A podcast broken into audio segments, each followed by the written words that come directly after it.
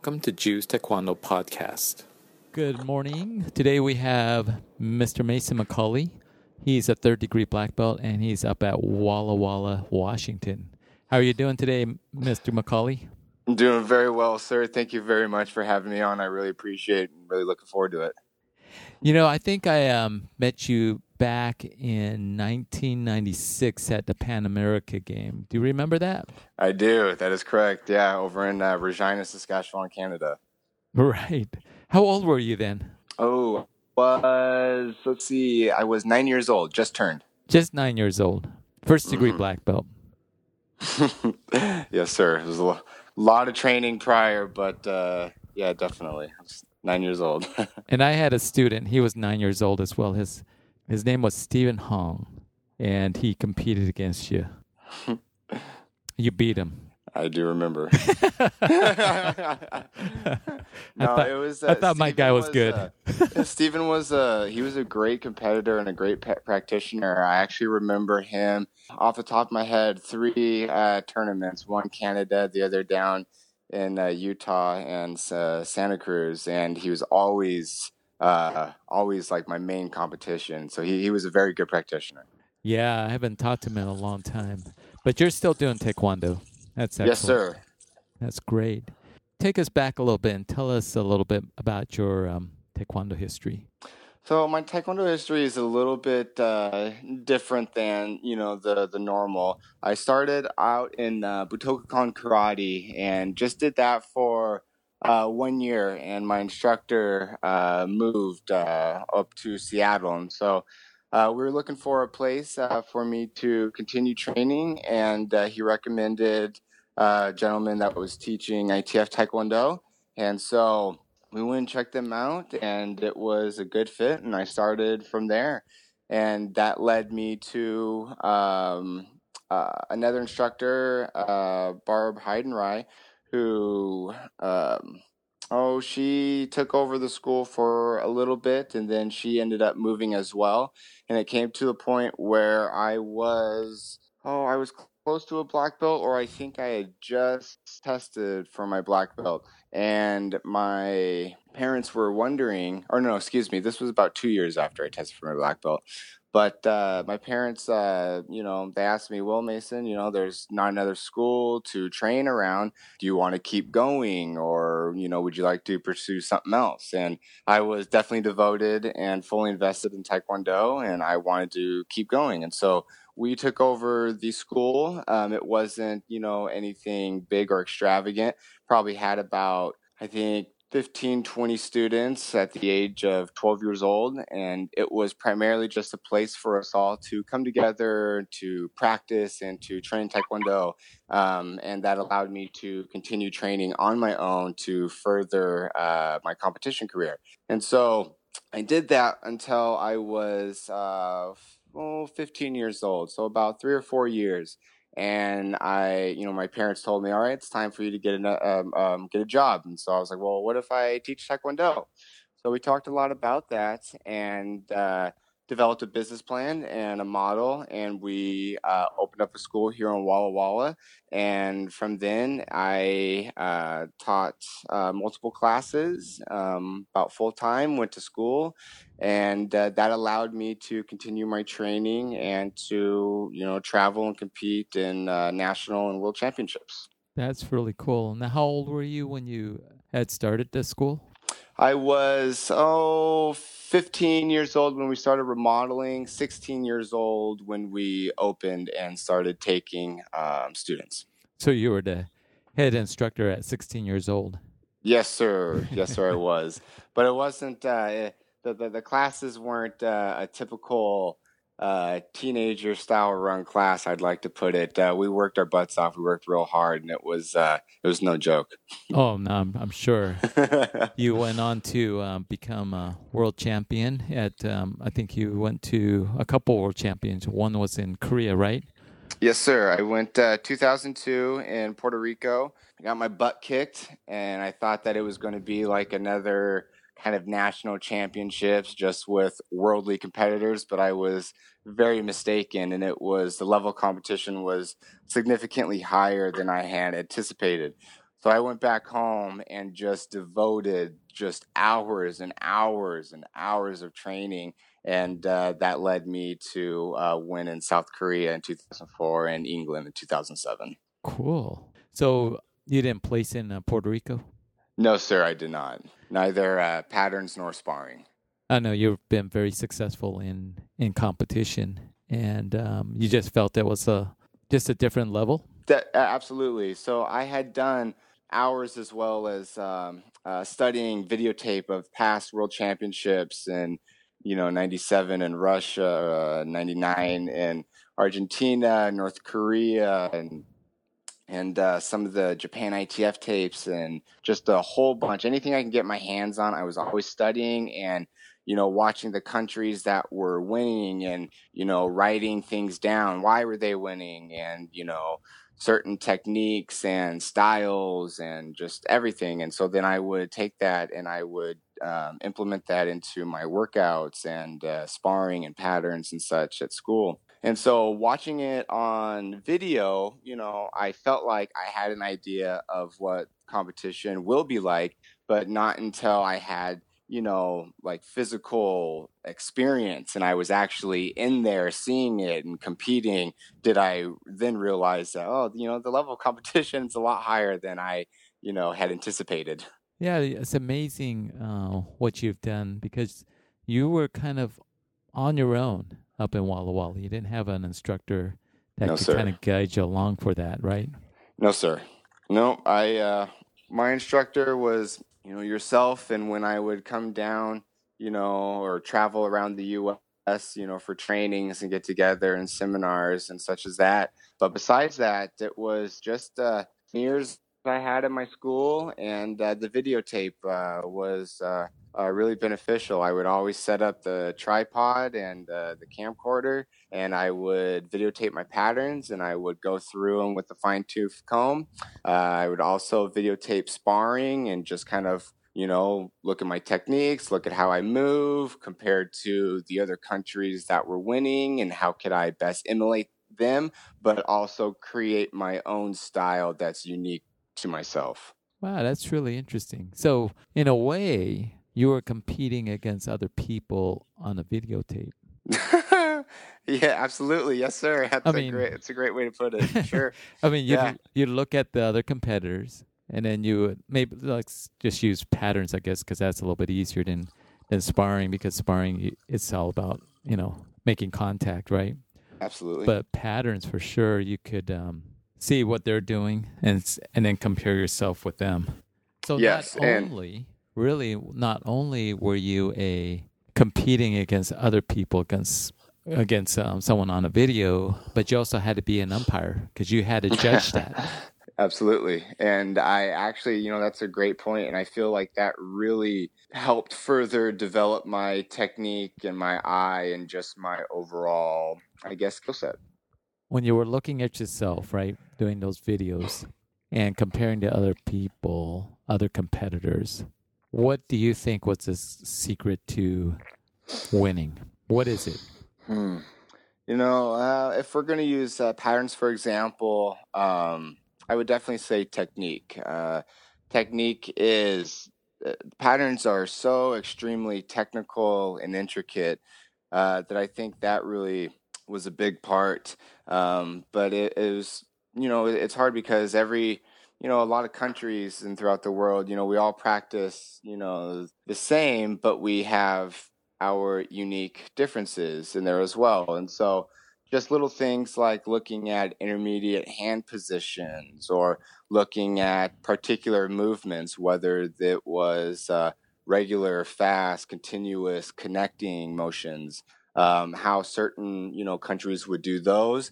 Um, hip movement was was really really really big um, around that time, and it, and there was a huge focus in Taekwondo about utilizing more power into the patterns and putting hip motion and you know more body mechanics into uh, the techniques rather than you know just I guess um, you know fine motor movements. You know utilizing you know bigger range of motions, bigger muscles, Mhm. that sort of thing. And so I think that really definitely played a uh, um, a big role.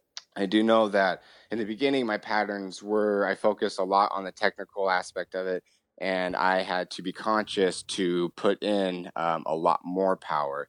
And so I think little things like uh, those, you know, ultimately help mm, shape uh, the way that I um, studied and practiced. So you kind of mentioned technique and power. I get it, but I'm kind of wonder if there's a lot of people that don't quite understand what that means. I mean, when you say give me more power, how do we define more power? How would you Hmm. define more power?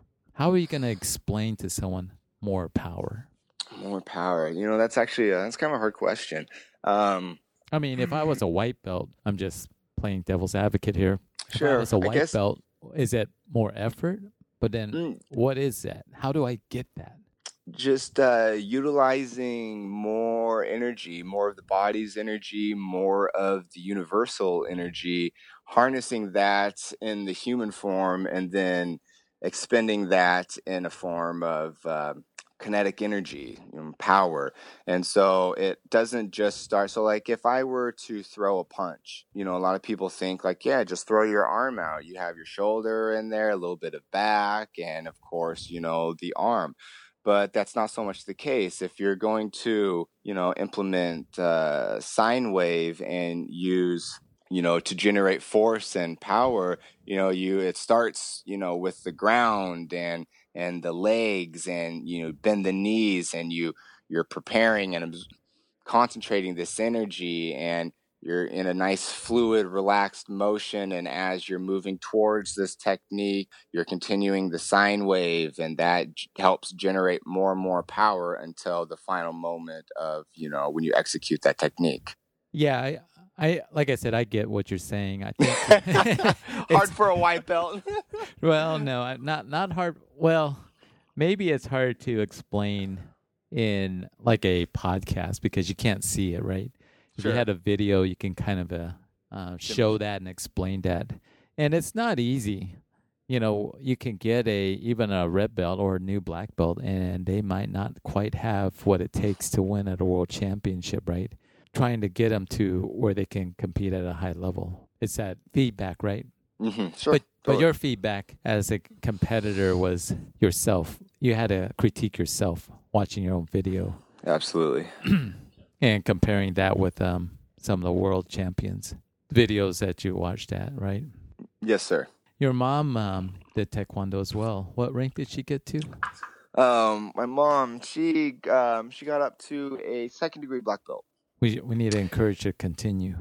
yeah yeah so we're we've um since I uh, went uh, uh down to to see you not too long ago that really kind of set some energy and some motion and forward to get back on doing martial arts doing things that kind of resonate with us and and such and so she's uh really really busy uh transitioning uh her work but uh that is definitely something that we are slowly implementing back into our you know our routine Well, that's cool. So, um, what have you been doing lately? I know you um, you went to school, Arizona State, right? hmm yes sir and um, went to school, currently working. What's down the road for Mason McCauley? You want to be going to Russia? Yeah, you know, I uh, that is definitely something that I am heavily considering. I think it would be a lot of fun to get back into some form of competition. Whether or not I am competing, you know, that's uh, I've had a lot of competitions. I'm still very open to competing, but I definitely feel that I could give back, you know, a lot of my experience to uh, this younger generation and you know maybe help uh, them uh, in the competition as well Yeah, that's awesome. You, um, how old are you now? I keep thinking of you as nine year old. i'm 31 i turn 32 next month 32. That's not uh, that old. no sir it's not but I, I, have probably more gray hair than an average 32 year old Stressful. That's all. Just been stressed out. I think um, my last competition, I was 36, okay and that was in Utah. Competed against salt lake Salt Lake City. I forget what championship that was. I remember competing against, uh, well, Master Huntington, Master Burkhart, Master Doug Arnold. Yeah, that's his name, Doug Arnold, the really big guy. Yeah, these guys. Um, I remember that tournament. You know what's funny is not too long ago, I think uh, maybe maybe you had posted something from that tournament. This was a few months back, and uh, gosh, I feel like I, I saw a video of Yeah, I uh, posted that a- tournament. a video of um, me and Master Arnold, and we were doing um, Juche or Kodang. That's right. yep, And, that's uh, right. He did it the opposite direction. That's right. yeah, that's right. I do Anyway, remember that. That was funny. That was a good. Time. It was. Yeah, that was um, the last time I competed because just shortly after that I tore my ACL doing Juche, Oof. Oof. doing jumping up and land. I was doing a demonstration, and uh, Was it the jump back turning kicks no, no, it was uh, flying. or reverse turning No, no, it was the flying um, cross split kick? Cross Yeah. Ouch. Yeah, I, I fell down and all the spectators because it was a I was doing a demonstration at the high school thought it was part of the of the demonstration, but Yeah? it was not Oh, the demonstration. They had to pull me off. I was like, oh no, that, that was not good. Not really doing those kind of jumps anymore. Yeah, they're they're they're a little hard on the body. So what you um what do you think of um moving down to California again? Or I shouldn't say move down to California again. What do you think about moving to California? So definitely something I am uh, considering and weighing options. Something I've been doing oh for the past year or so. Every couple months, I'll go and pick a state, pick a particular geographical location, and go take a little trip down there and just kind of travel around, see some people, do my own thing, kind of get a feel and a for the vibe of the area and whether or not it's a potential place that I'd like to plant some roots down. Yeah. Yep, I just have a little bit more traveling to do, and I feel like I'm getting a little closer uh, to my decision. Um, I definitely vibing a little bit more on the lines of um, mm, chasing the warm weather and the sun, and uh, staying away uh, from the winter and the snow and the the constant gray. You're talking maybe about I'll- Washington. Yeah, yeah. So in Walla our our winters are, you know, when I was a kid, uh, we used to get a lot of snow, and we'd have a significant amount of uh, blue skies, Yeah. bluebird days. But now the fog just comes in, and it just rolls into the valley and just stays, and it just won't leave. And sometimes we'll just have weeks of just constant gray. And I tell you what, it's uh, it, it gets you after a while. Where where have you visited? Oh gosh. So I used to live down in Southern California, so I know that area very well. Um, just visited around the Pleasanton, San Francisco area. Got a feel for you know a little bit more central slash northern. And uh, let's see here. Went to Colorado for a couple weeks uh, last summer and traveled around uh, some of the cities and did some hiking and just kind of hung out. Yep.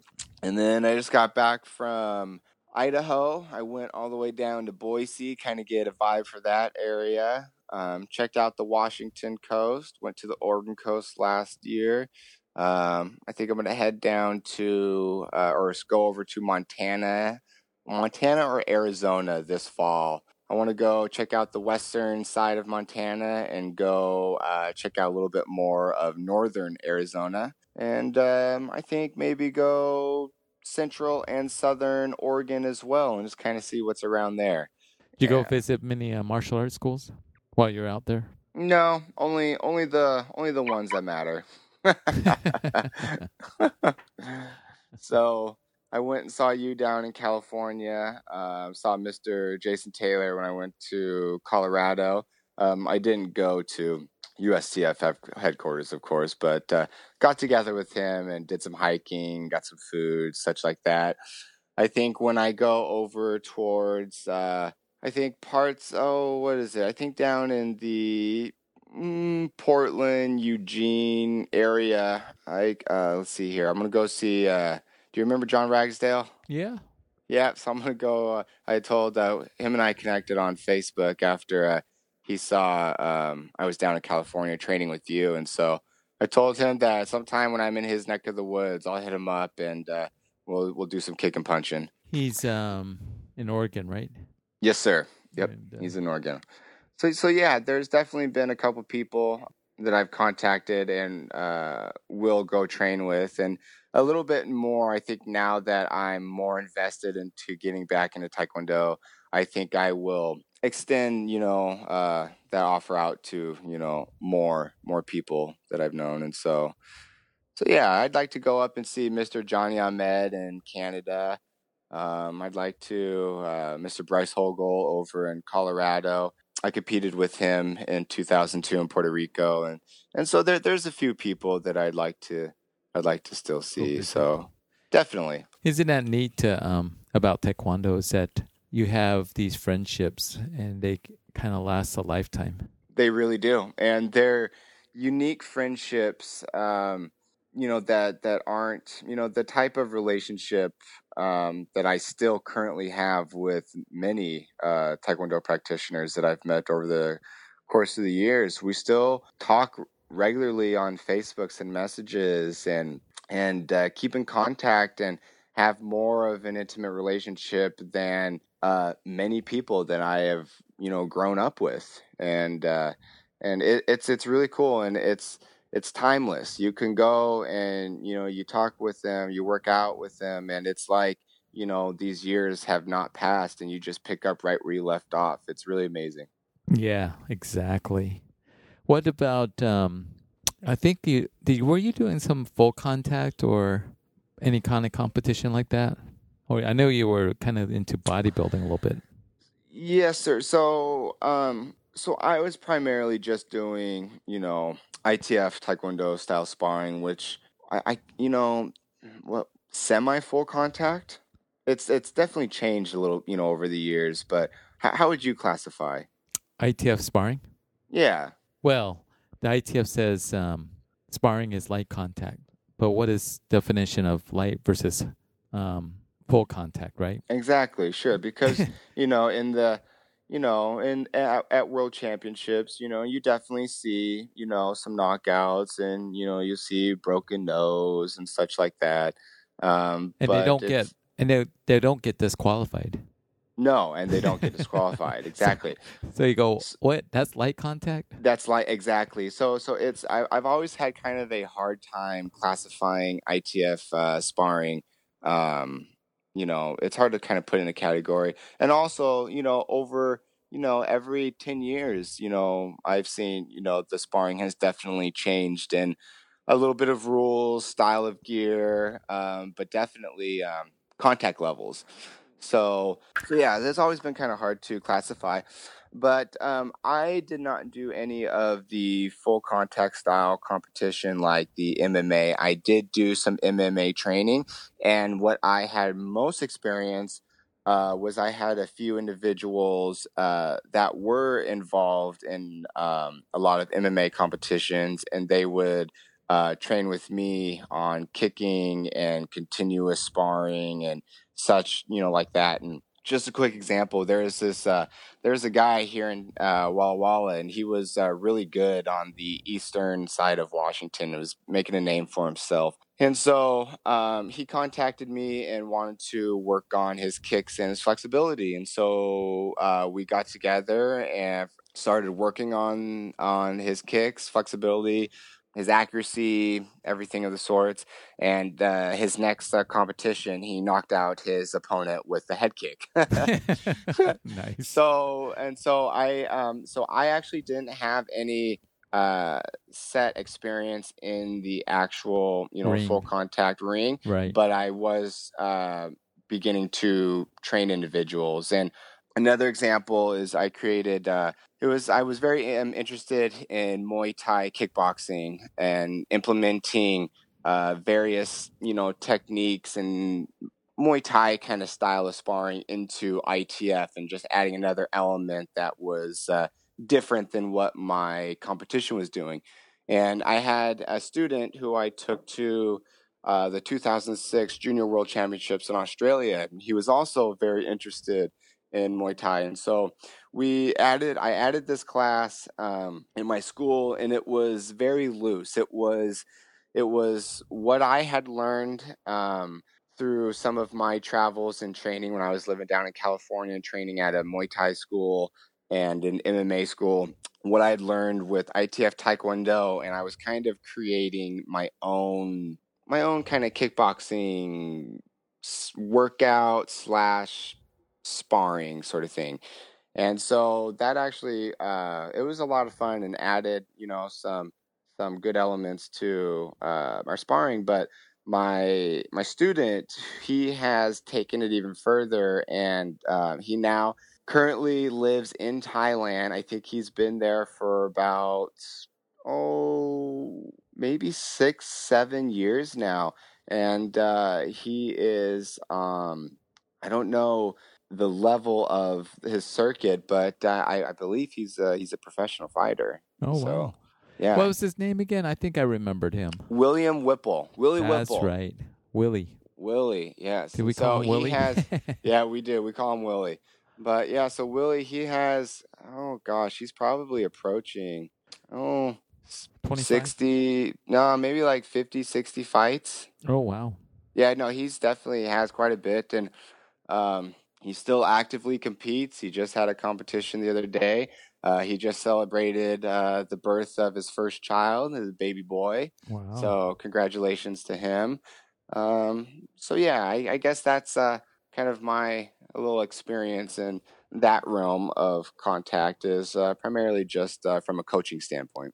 Yeah, that's really cool. You know, uh, your your statement about how do you define ITF sparring, mm-hmm. and Grandmaster Galarraga.